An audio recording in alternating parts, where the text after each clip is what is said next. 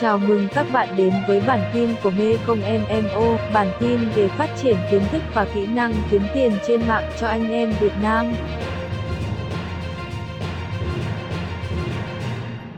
Trong bài học này, bạn sẽ học cách làm thế nào để có được buy box. Như vậy là chúng ta cần phải biết thuật toán để có thể lên được buy box. Thì à, buy box đó là trạng thái mà khi tài khoản của chúng ta đạt đủ à, tiêu chuẩn của Amazon. À, đầu tiên đó chính là tài khoản của chúng ta đạt đủ thời gian đó chính là 90 ngày. Cứ qua được 90 ngày mà tài khoản vẫn sống sót được thì các bạn bắt đầu lên buy box.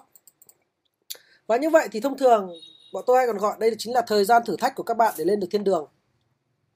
Sau khi chúng ta đạt đủ tiêu chuẩn đầu tiên đó chính là lên được ờ, 90 ngày này rồi thì chúng ta bắt đầu xem là tiêu chí buy box của Amazon là gì.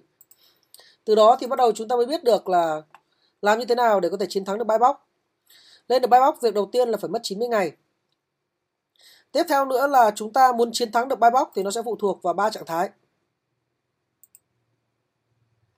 Trạng thái một đầu tiên là giá của chúng ta đấy phải cạnh tranh. Việc thứ hai là chúng ta phải là Premier hoặc là free shipping. Cho nên nếu mà các bạn không để free shipping thì các bạn cũng không chiến thắng được buy box. À, thứ ba là ở đây là gì ạ? Là chúng ta cần phải có à, cung cấp cái dịch vụ mà nhiều khách hàng người ta cảm thấy là tốt và đánh giá này chính là đánh giá trong tài khoản đây.